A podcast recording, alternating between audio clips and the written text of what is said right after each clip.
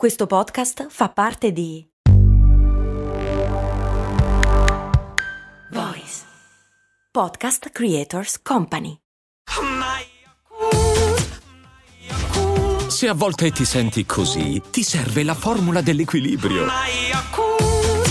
Yakult Balance, 20 miliardi di probiotici LCS più la vitamina D per ossa e muscoli. Cose molto, cose molto, cose molto umane. E come promesso questa è la seconda puntata della giornata, anche se la puntata è un po' breve, ma non perché non ho voglia, è che il tema alla fine si risolve in modo abbastanza rapido. Vi ricordate quando avevo raccontato delle lampade insetticida e del perché fanno veramente schifo? E era la puntata 31 se non sbaglio. Comunque le lampade insetticida le conoscete, sono quelle che ammazzano le zanzare e che ci salvano la vita, visto che si parlava di zanzare nella puntata prima e quella prima ancora. E, ma come funzionano? Al di là di quella che è la griglia elettrica, che bene o male l'avevo spiegata nella puntata 31, parte tutto dal fatto che gli insetti sono attratti dalla luce. Perché? Questa roba si chiama fototassi positiva. Caratterizza un sacco di insetti, ma non tutti. Per esempio, le blatte, gli scarrafoni, hanno fototassi negativa, nel senso che di solito fuggono quando accendete la luce. E poi ci sono quelli che se ne sbattono, tipo le formiche, che credo che della luce proprio boh. Comunque, ci sono anche qua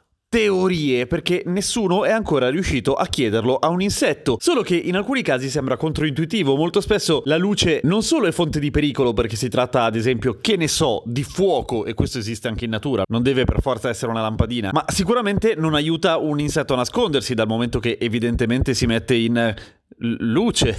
Quindi a che cosa diavolo serve? Orientamento prevalentemente. Una teoria dice che probabilmente gli insetti considerano la luce, o meglio, scambiano la lampadina o comunque una fonte di luce artificiale per la luce della luna, questo ovviamente di notte. Gli insetti sono abituati a mantenere con la luna un certo angolo per continuare a muoversi nella medesima direzione e questo da un lato spiegherebbe perché alcuni insetti, una volta arrivati vicino alla fonte luminosa, si mettono a girare come dei pirla intorno alla lampadina lampadina, ma non spiega invece quelli che ci si schiantano in mezzo. E qua c'è l'altra teoria che spiega la fototassi, cioè non esattamente la luce della luna, ma comunque qualcosa che c'entra con l'orientamento. Se un insetto, ad esempio in mezzo a un bosco di notte, vede la luce, che sia la luna o che sia qualcos'altro, anche Dio, capisce che da quella parte la rotta, il cammino, il volo, il passaggio è libero, per cui può muoversi in quella direzione. Un insetto di notte non ha molto altro da fare che fuggire da eventuali predatori, per cui il capire verso dove andare è importante se deve andare. Per cui la luce è fondamentalmente una grande freccia che gli dice vieni qua.